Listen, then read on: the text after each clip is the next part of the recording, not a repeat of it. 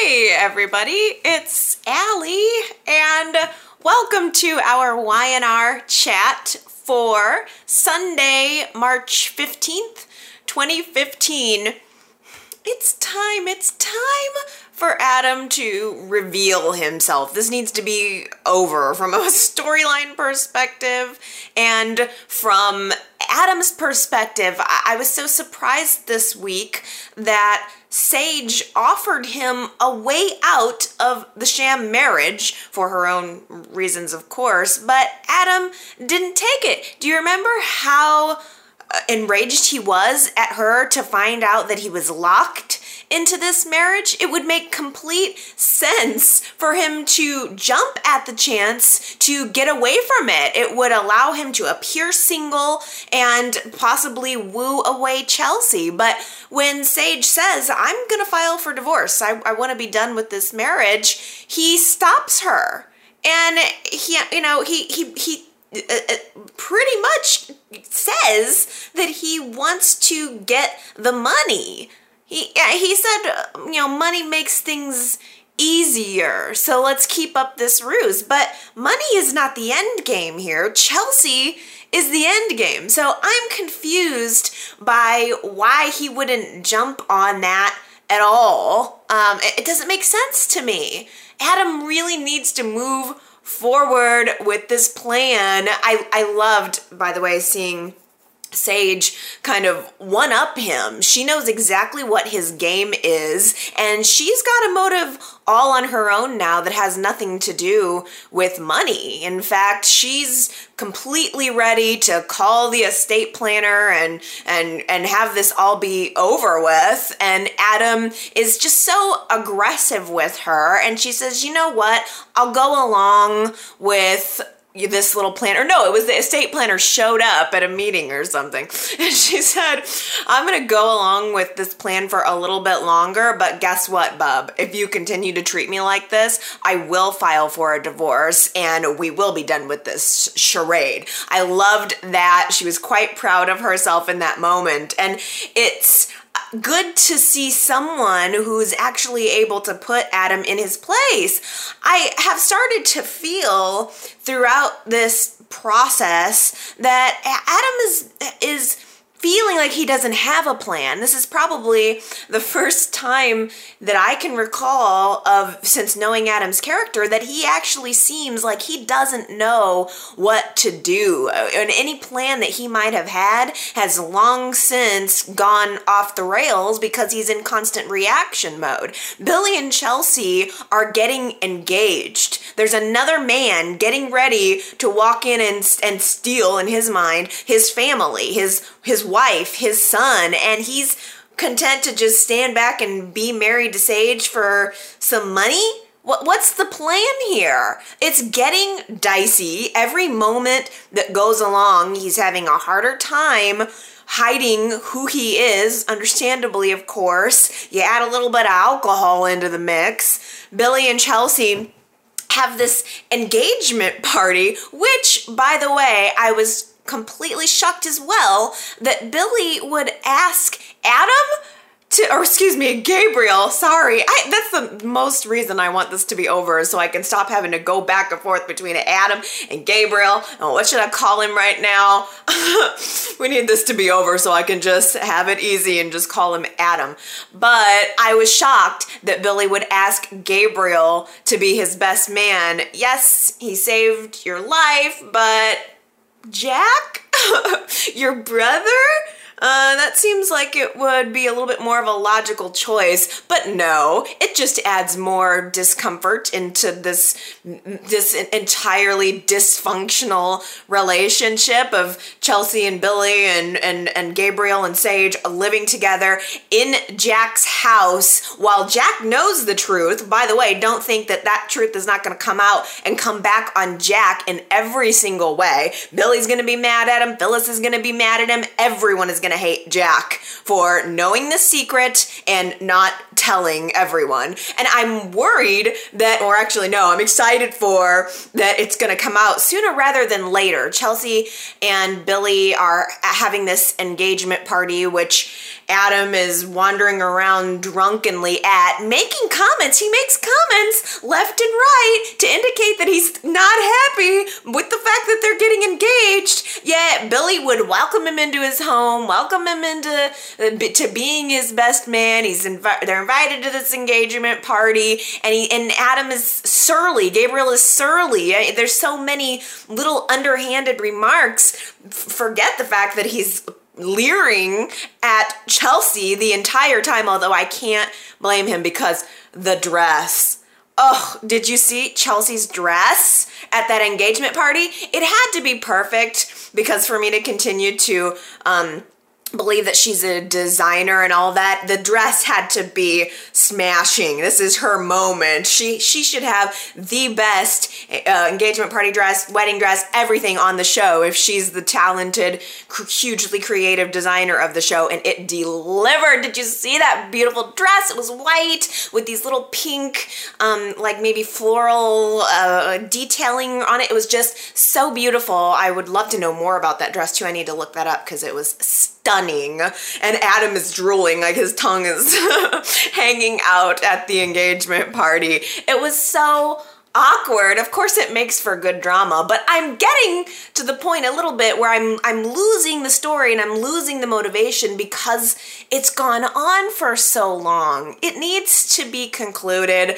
I thought that maybe Adam, the, the cliffhanger of Friday's show was Adam saying, I want to give a toast. You all have something, there's something that you all need to hear. And we know, we know it ain't going to be it. I mean, there's a, there's a slight possibility, I suppose, that he'll reveal his identity at the engagement party. But I think what's going to happen is Adam is going to reveal himself just at the very last moment. I think Billy and Chelsea are going to get through this engagement party, maybe a, a little bit longer of an engagement, and I think Adam is going to try to play along, play along, play along for as long as he possibly can, and then he is going to reveal himself to her right before the wedding, which would, I, I hope that's kind of where it's going. I hope Billy and Chelsea have a short engagement and we get to the big reveal very, very soon. I'm waiting for it. I am wanting it. I'm ready for it. Aren't we all ready for it?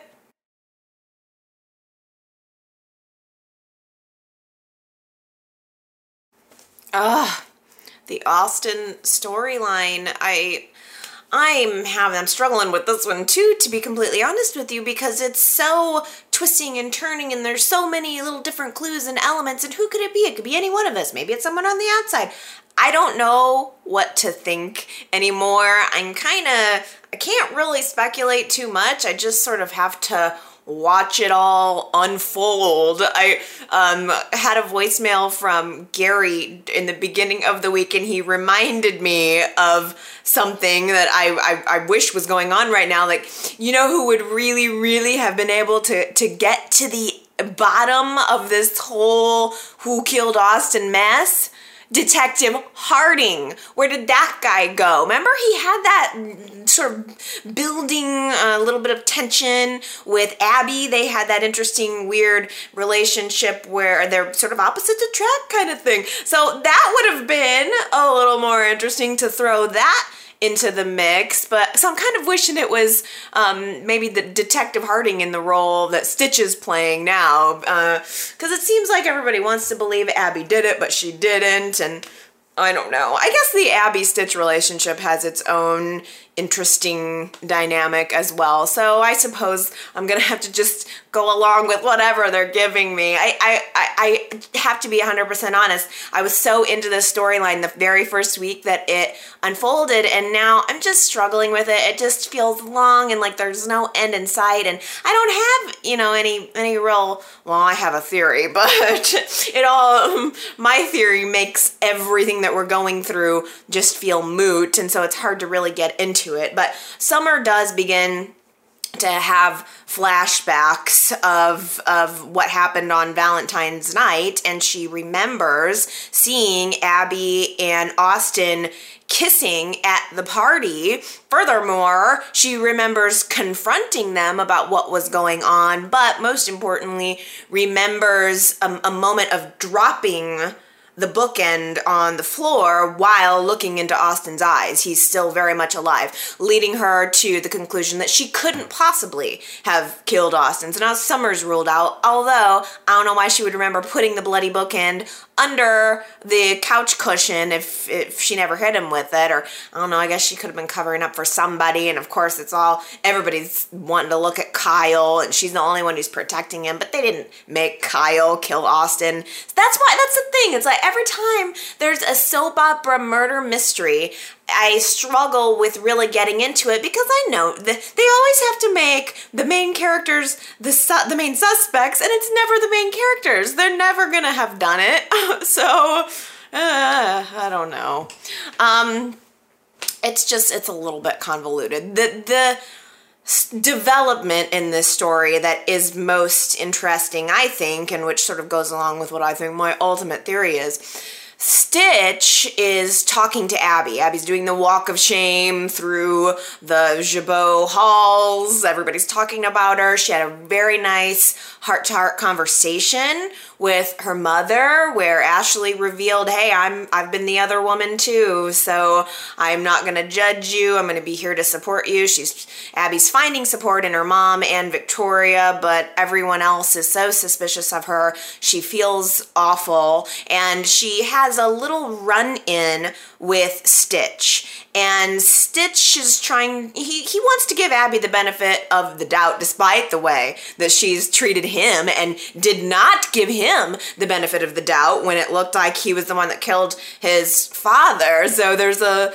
little bit of irony there that he's being so supportive of her. But Stitch reveals that there was a point when Austin came to Jabot and he was doing interviews with different employees. And has is sort of getting the sense that the big documentary that Austin was working on behind the scenes was not quite benign, that it was meant to be an expose on the big titans in town, the Genoa, the Newmans and the Abbotts and the corporate atmosphere and the rich folks. He was there, or he was trying to expose the 1%. And this is news to Abby she felt like she knew Austin in much the same way that everybody felt like they knew Austin. Summer felt like she knew Austin. Mariah felt like she knew Austin. And maybe the relationship now with Abby was not a a, a, a um a, a, a two-sided thing. Maybe it was a one-sided thing. Maybe he didn't really love or care for Abby at all. Maybe he was playing her in order to get information from her about her family so that he could make his documentary. Uh, so uh, it's it's insult to injury for everyone. Uh, Summer, or excuse me, Abby goes to the Abbott cabin to to find Summer. Actually, at her mother's behest. You know, you, Summer's your niece. You need to find a way to mend this one way or the other. So Abby goes up to the cabin, finds Summer, and Summer didn't take it very well. Summer ended up smacking Abby, saying, "I will never forgive you." Again, more insult on, on top of injury, more injury on top of insult on top of injury for Abby. She's destroyed her family. She's destroyed her relationship with Summer for a guy who was maybe only using her. And it really is the same case for Summer, too. I think ultimately maybe the two women will realize that they were both played against each other, maybe by the man. So I wonder if that's going to be the bridge for the family ultimately. But then there's this stupid, stupid. mystery element. Last week, somebody wrote on the mirror in the ca- uh, in the curio cabinet or armoire or whatever it was. I know what you did here. I know what happened here. They wrote it in lipstick and this week summer discovers her compact mirror has another i know what you did last summer message on it. It's so completely stupid. Um, i don't know why but it really bothers me. Uh, the kids are the kids. They're all perfectly well adults on their own, plus Kevin, who's like this middle aged man, but his, he's funny throughout the process. I enjoy Kevin through this very much. He's he's uh, older than these kids, but he's he's a good element in there.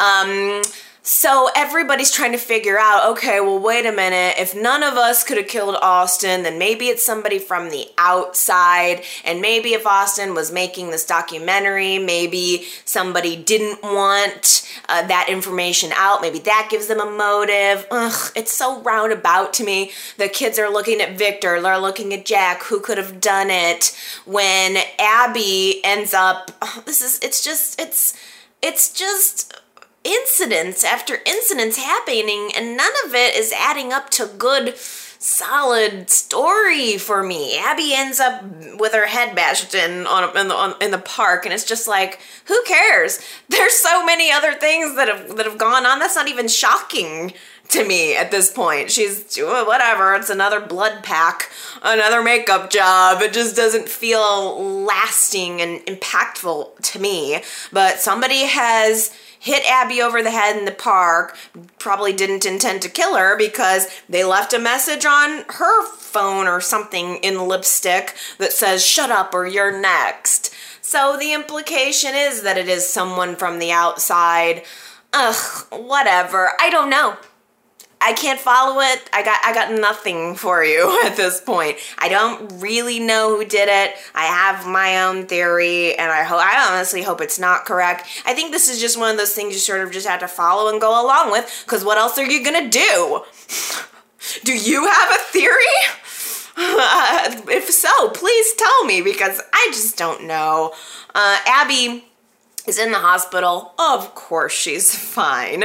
But she does let slip to Stitch that Austin was killed. She specifically says, you know, or she indicates by her wording that Austin, it wasn't an accident that he was killed, that it was deliberate. And Stitch is able to pull out uh, some, all of the information from her, really. She confesses everything, everything that's happened. She's told Stitch, she's completely in on it. And I don't know, I don't know if there's an implication that maybe Stitch had something, like he knows more than he's letting on. I don't know if he's just being a good guy. He invites Abby to stay with he and Victoria so that he can keep an eye on her and help her. I don't know. I wouldn't want Abby around my man right now. I know that's the last thing that's on her mind, but I almost wonder if Victoria's going to start to get jealous that Abby and Stitch have are developing a relationship and obviously Abby is the cheating kind. So I don't know if we're moving toward that relationship with Abby and Stitch. I don't know if I even care. um, at the very end of, I guess, no, it was the very beginning of Friday's show. It opened up with a very interesting first person sort of monologue of Austin's. He's looking in the camera presumably making trying to make this part of his documentary expose and he's saying the world is made up of two kinds of people. The people who step on others to get what they want and the people who get stepped on. This is the story of Genoa City. This is the story of these types of people, these types of families, half families, half corporate entities. Uh, very uh, painting this this very seedy picture of it all, and I I just think that what we're seeing here, I mean, my overarching theory in all of this is that Austin is someone who's deeply disturbed. He was never the reformed good guy that we thought he was, obviously. So when, you know, after the Avery thing happened, maybe he did at first have some genuine feelings for Summer. I think he probably did, but little by little, maybe all of that started to unravel. He started to see things around him that he didn't like. He saw an opportunity to enact or put some put his darkness somewhere upon this family, I suppose. And so he started doing this documentary, but I think that the documentary is ongoing. I think this is everything that's unfolding now is part of Austin's documentary. I think he is still behind the scenes filming these people, orchestrating this at every step along the way. We know he's a dark guy. Yeah, he could have whacked Abby over that. I think Austin's capable of all of this. I think he's got his camera eye on how this is folding out or unfolding now. And I think that's going to be uh, the tie in and I don't know, maybe the end of his documentary. He's saying, look at these rich, perfect 1% people. Oh, you think they're so good and they've got so much? Look at how they lie. Look at how they cheat. Look at how they steal. And I've got it all on film.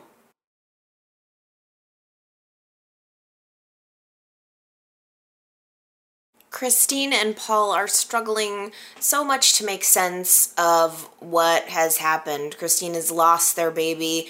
It was traumatic. And she felt a sense of disconnection from Paul prior to when she lost the baby. And despite the fact that he's trying so hard to be there for her to to reconnect and stay connected with her i think she may have already pulled away i think that uh, unfortunately, this may be the beginning of the end of their relationship. I don't know if they're going to be able to recover from this. I hope that they are. I think that both of them are doing their best to deal with the loss and the pain and what's happened in their own way. Christine is moving full speed ahead on the case against Phyllis. There's no baby now, so there's no stress that she needs to be worried about now. So there's no reason that she uh, can't just go ahead and, and prosecute Phyllis. For one thing, it's it's a way to fill the space. It's something else to think about other than what's happened to her.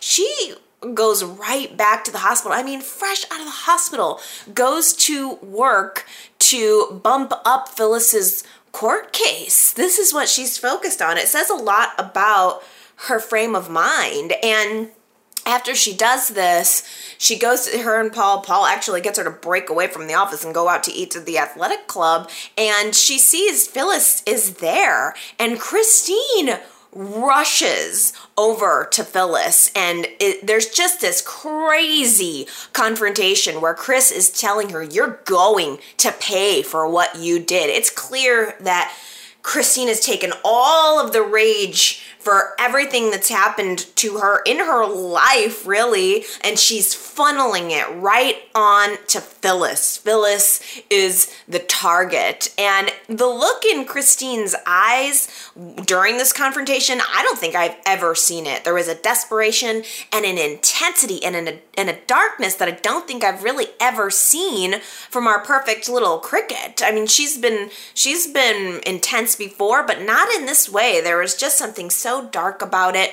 And she's just really, really, she had crazy eye. she had crazy eye. Focusing in on, on Phyllis with those laser crazy eyes. And Phyllis is kind of taken aback.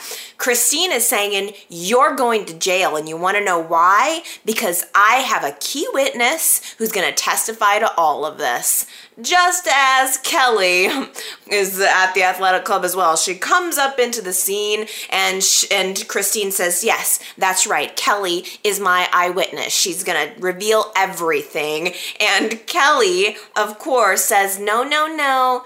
Actually, there's not going to be any trial because I'm here to confess. Every it was all me. Phyllis did nothing wrong. I'm the one that was responsible for all of it. I poisoned myself, and it was all a ploy to get Jack back. I just wanted to get Phyllis away from him so that I could have him. And it's just uh, like coming out of the blue, Christine is realizing that the one thing she had to focus on uh, is is now going away because Kelly's account of the story is so convincing. I mean, did you see Kelly's face? She was really, really uh, scared, and um, her voice was really choppy, and she seemed like her she was almost short on breath, a little bit struggling to get her words out, and it was completely convincing. And Christine's looking at her, realizing that all of all of this is is going away, or you know, is there why why are you you know, doing this? Is there any is somebody blackmailing you? Why would you do this? Uh, somebody uh, blackmailing you? And then there's like this slow look from Jack back to the table where Victor is sitting, watching this entire thing unfold. Jack realizes, oh, Kelly's recanting her testimony because Victor's gotten to her. Victor was so sure that nothing would happen to Phyllis, and that's exactly why. That was his plan. And I tell ya, I feel a little blurry about what the real truth is, and maybe that's intentionally so. And maybe you can tell me how you felt about it. Do you think that Kelly was being honest? Did Victor convince Kelly to tell the truth about what happened? With Phyllis and the poisoning and all of that crazy junk that was going on? Or did he convince her to lie? I don't know if that's ever going to really be resolved. Where either one of these two women is is truly crazy. Either Kelly poisoned herself and that is messed up, or Phyllis actually poisoned Kelly, and Phyllis is not better. Phyllis is not as, as sane as she wants everyone to believe. There's something still very, very wrong with her, and I don't know what scenario uh, is is is going to end up being the truth, but it was clear in that moment that Jack was very uncomfortable with what was going on. Uh, there became a, a, a, another fight between Phyllis and Kelly. Phyllis realizing, yeah, she did set me up, and now she's admitting it, and I can't believe she would do that. I'll really kill you this time, which was an interesting statement to make in front of the cops and the DA, but all right. Um, but Jack is trying to be supportive of Phyllis, but you could tell he was kind of trying to be supportive of Kelly too. He's looking at her and telling her, "Don't say anymore. You don't have a lawyer. Uh, this seems wrong." And I think that Jack didn't feel entirely comfortable with Kelly getting punished because he knows ultimately too that this is his fault.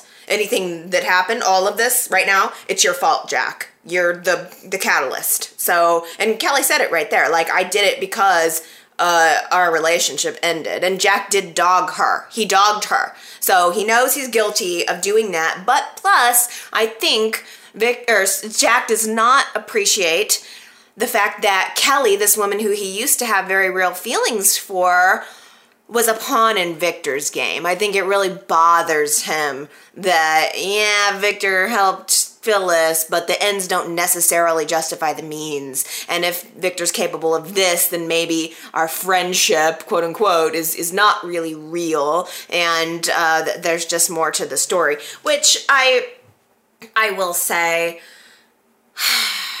that what was it? Monday's show opened up with Victor in the confessional yet again, and he it, it really bothered me. He he has this speech where he says something like, uh, this is a war that's been waged for ages. It's an age-old war, and and and and it was just it was very serious. He's telling whoever's in the other side of that booth that he is going to destroy Jack Abbott. Jack Abbott will be left with nothing, and you just do as you're told. But it was so severe and also so dark, and I just thought, whoa, this is so unnecessary. Why is it a war? Uh, you're not Optimus Prime. Jack is not a Decepticon. This does not need to be a war between two factions. It's it's stupid. I liked Vi- the Victor and Jack rivalry where they're in the hospital room together, where it's lighthearted, where yeah, I don't like you. I think you're, you know, I think you're a spoiled brat, or I think you're um, a, a, maniacal, egomaniacal, you know, jackass. But I, at the end of the day we are connected by our families and maybe we're not that different so i'll save your life or, or whatever. I want to believe that there's some common ground there somewhere and that speech of victor's was just so um, it was just too much. It was too heavy. So i don't know if you guys felt like that. Um, I don't know. I, I it was weird, but effective. Um, Victor was able to get all of the charges dropped against uh, against Phyllis, and oh my gosh. Kelly got held down to the station and questioned, and her story held so much water that Paul did have to drop the charges. Christine hadn't even cut off her hospital bracelet by the time that happened. She was still wearing her hospital bracelet and she took a moment to cut it off. Ugh. What a sad scene. I think it's another layer of of her feeling betrayed by Paul because he believed Kelly and, and is taking away the one thing that Christine had to focus on. So yes, um, Connor had called and left me a voicemail this past week and said that he felt cutting of that bracelet was a, a sort of a, a cutting of or a severing of the relationship that she has with Paul. And I think that might be very true. And I think we're also seeing fractions forming with Jack and Phyllis, despite the fact that they reaffirmed their love this week and they got re-engaged. And it was wonderful. Jack pledged his love to her and you know said we will do this dance but we will always be in love we you know we will always be us and Phyllis and Jack got re-engaged and it was an absolutely beautiful scene but I think there are layers of doubt there I think that what we're gonna see I mean you know I just said it last week the the person in the other end of that confessional is a Jack look-alike. I think Victor's whole plan here is to destroy anything that Jack loves, to break up his life. Jack is going to be on the surface with Phyllis, but Phyllis has that seed of doubt in her mind that Jack was kind of defending Kelly when all of that came out. So she's still got in her head, mm, I don't know, I mean, maybe, you know, maybe Jack still has, he has feelings for Kelly. And what we're going to see, I think, is Jack on the surface being totally committed to Phyllis, and then we're going to see the Jack look-alike wandering around, all of a sudden being real helpful to Kelly. It's it's it feels obvious to me. I mean, probably follow-up scenes that we're to see are Jack going to visit Kelly in jail and being there for her and maybe real Jack is is is having some level of interest and some level of help for her but duplicate Jack is going to be really in there driving that home and it's going to drive the wedge between Jack and Phyllis.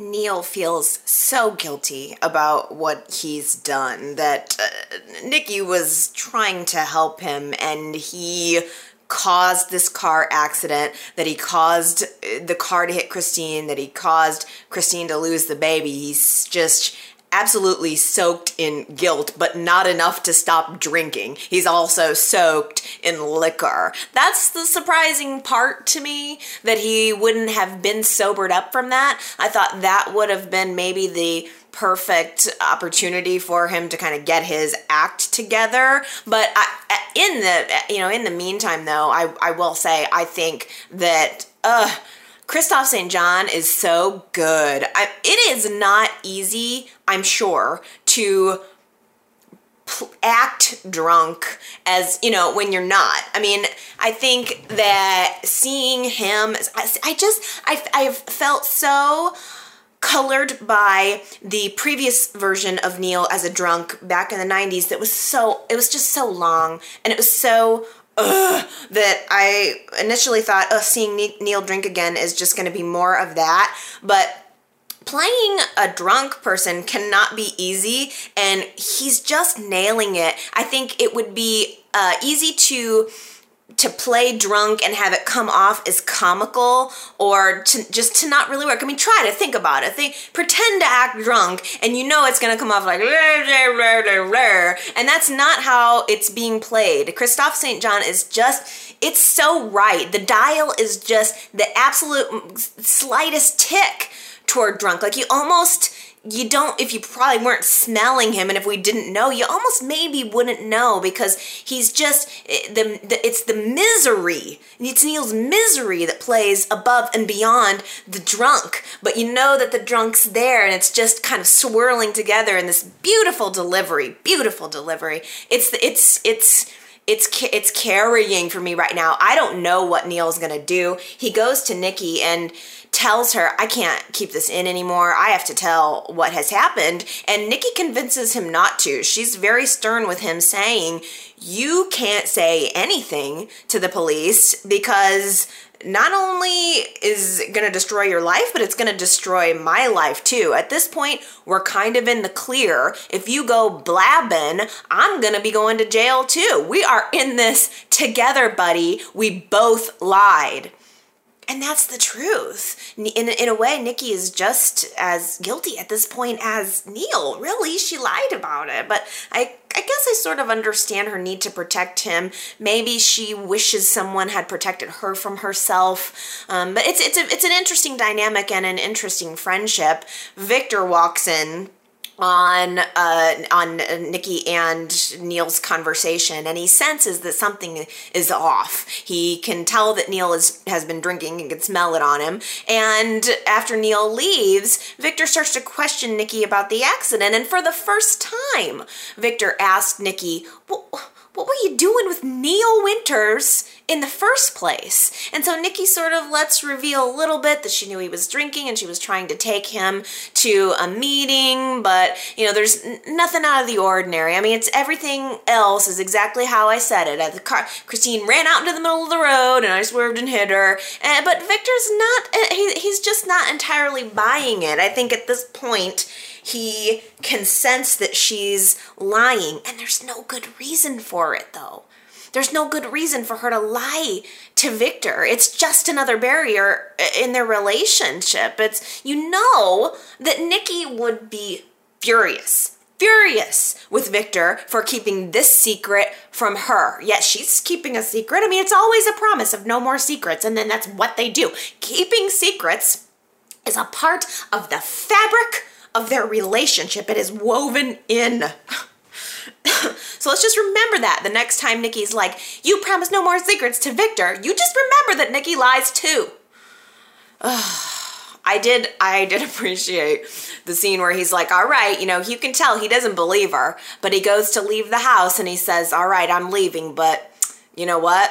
I had all the booze removed from the house, so don't even think about it, which was real backhanded. You know, it was real like, I don't trust you. I know you've been drinking, and I frankly know you're lying. So, just so you know, I've had all the booze removed from the house. It just, it seemed it just seemed like backhanded to me. I don't know, something about that comment really hit home. Gina had called into my voicemail and, left a comment that said, uh, about time! Who lives with an alcoholic and keeps liquor around? I never really thought of that, uh, but it's so true. Why didn't he have the liquor removed before if Nikki's an alcoholic? There was this scene between Nick and Dylan later in the week where they were talking about Nikki's alcoholism, and even Nick knew that my mother's an alcoholic and it's a daily struggle, and once you are, you always are. So, why did Victor have alcohol in the house except for the fact that you know he's Victor Newman. If he wants a tequila, he's going to have it. He's not going to have it removed from the house for any other reason. he deserves his tequila. He's Victor Newman. Nikki can just live with it. She doesn't want to live it here, she can live somewhere else. but yeah, so Victor goes to the club and he starts to question Neil.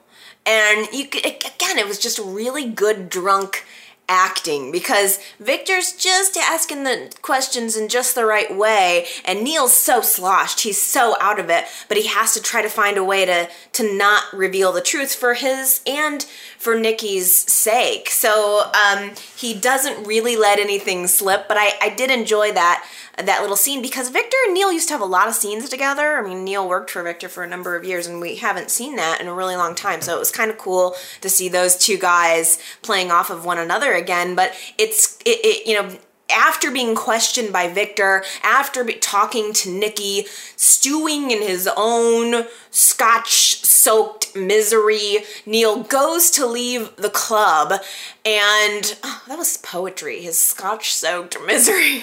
Proud of myself on that one. But Neil goes to leave the club and he runs into Devon and doesn't want to have anything to do with Devon. Devon tries to help him, get him home, get him a cab, and Neil just explodes on him and says, I don't need your help. And something just, he just says, like, I killed a baby or something so just confessional. And Devon doesn't understand what the heck he's talking about, but Devon helps Neil get back home and Neil reveals everything that he was, that he was in the car, that he's the cause, that he is the reason Christine lost her baby, and that furthermore, he wants to go to the police and confess everything. So Neil's in the middle of saying all of this to Devon when over uh, coming from one of the bedrooms is Hillary for the first time since her big character twist, and I'll put that in quotes. Hillary is coming out of the bedroom with her uh, suitcase and she's overhearing all of this and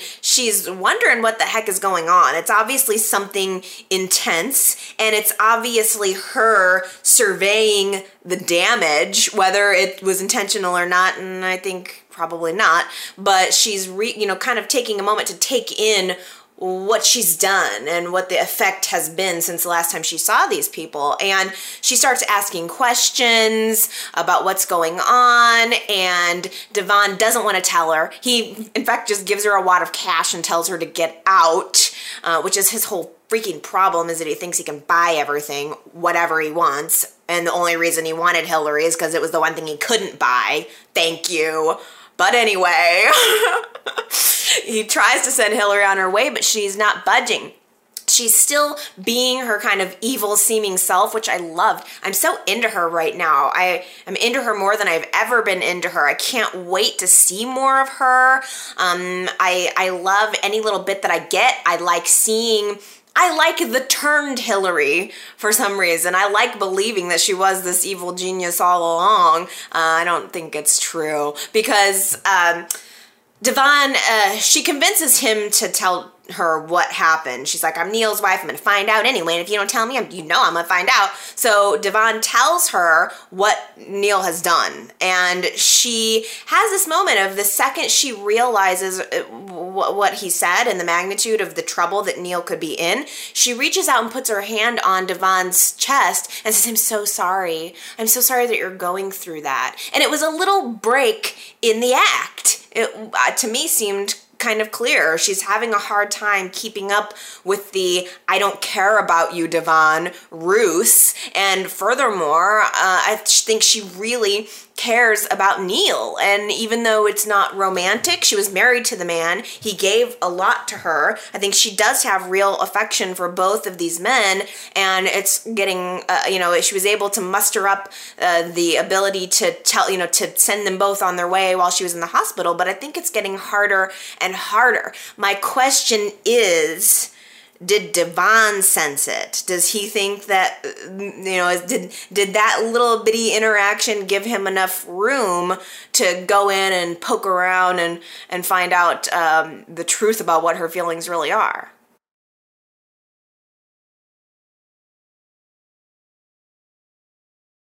Joe is so underhanded to me he made this big promise about how he was going to leave town. That was his Valentine's Day gift to Avery. And then he shows up at the coffee house to tell Dylan, ah, no, actually, I'm getting a permanent place. And I just wanted to drop off this box at your place of business, not at Avery's house. I want to drop off this box. for Avery, you just give it to her. Just trust me, she's gonna wanna want what's inside. It was so strategic, it was so obvious. Avery gets there, opens up the box. It's a wedding dress um, that she says she's not getting rid of. I knew immediately it was a family dress, which it was. Um, it was her grandmother's dress, but it was the dress that she wore at their wedding. I don't know why he would have it in the first place, but she did have a very emotional connection to the dress, and I think, um, I think the fact that Joe had it must show how deep their relationship must have ran. I mean, it's one thing, I think, to go out and get a brand new dress for your wedding, and it's me and it's fresh and whatever. But when Avery married Joe, she wore her family dress.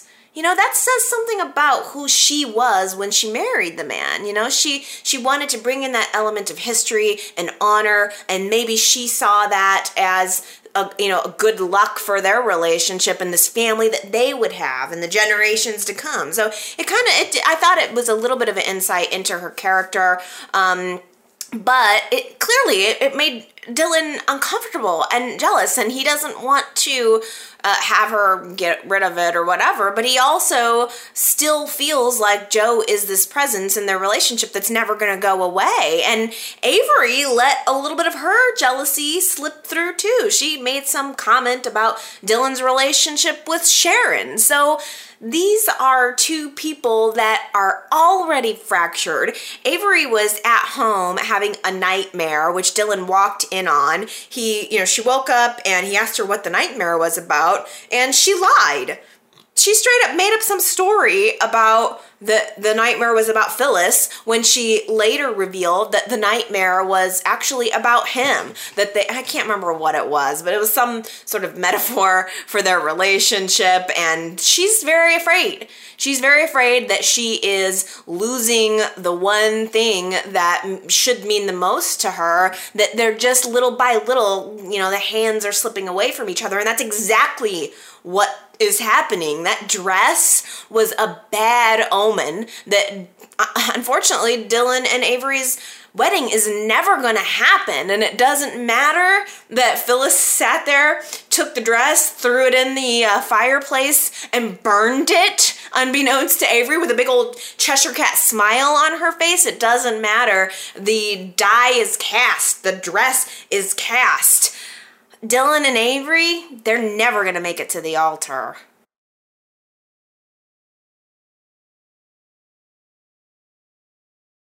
Thank you for showing me Michael this week, Y&R. Um, I've been worried about him. I've been wondering about him. I felt like Y&R brought up this cancer storyline and then he's just gone from the landscape and I want to you know I want to see Michael. I miss him. I love Michael Baldwin. So it was good to see him this week. He and Lauren are just returning from a chemotherapy treatment and they're sitting at the athletic club having conversations that are real you know, I don't need somebody getting whacked over the head bloody every single week. I enjoyed just watching Michael and Lauren sitting at the dinner table having real married couple conversations, thinking about, you know, what would our lives be like if one of us wasn't here? Have you ever thought about that? What if what if one of us outlived the other one? And that's a real thought. That's a real reality. When you're in a relationship with someone,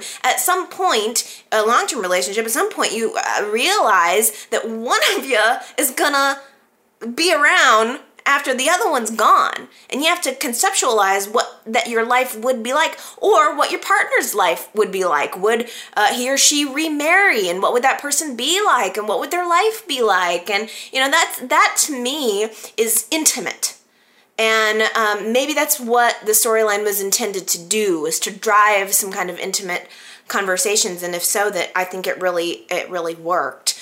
Michael, he's still so worried about their sex life unnecessarily. I I really think he's he he is now in this part of the disease where he's going through treatment. He's very tired. He doesn't feel sexual.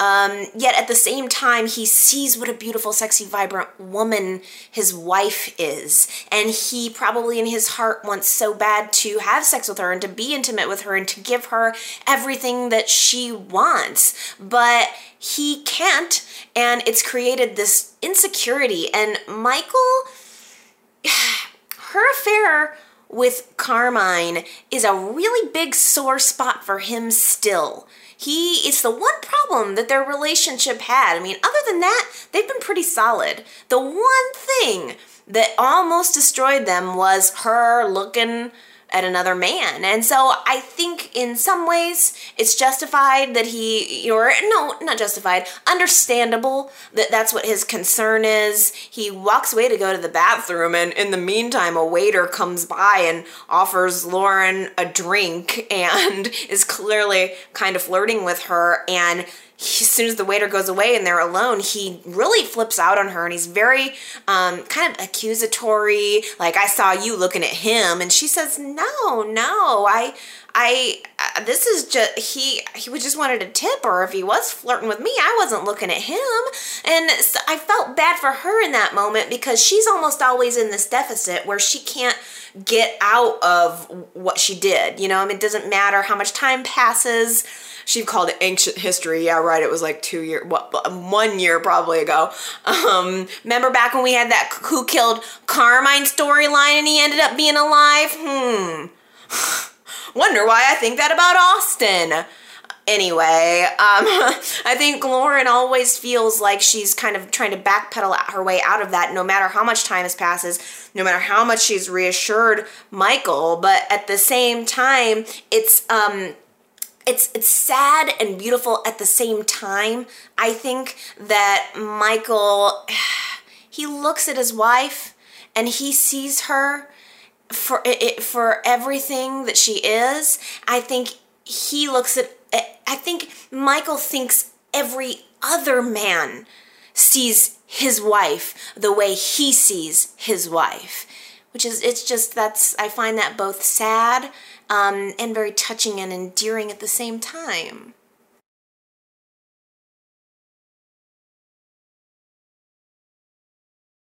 Okay, you guys, this is week two of Allie has to rush through Y&R chat because she has a family dinner. Um, I don't even like scheduling anything on Sunday. Y&R is Sunday and Sunday is Y&R, so I'm annoyed, but I have to go. I'm really sorry. Next week I'll be back in full force. Um, you can, in the meantime, leave me some comments. 309 588 4569 is the voicemail. 309 588 4569, or you can leave a comment on YouTube, Facebook, Twitter. Go to yrchat.com. Um, podcasts, you could go to iTunes, leave your comments there. Uh, I totally read and I totally love and appreciate all of your feedback. And um, i am going to make it a point to, to read some comments uh, next week for sure out loud uh, so you can hear all of the other theories and, and other good stuff that i get to, to, to experience on a weekly basis. So all right i gotta get going but i love you guys and i will see you next week. Bye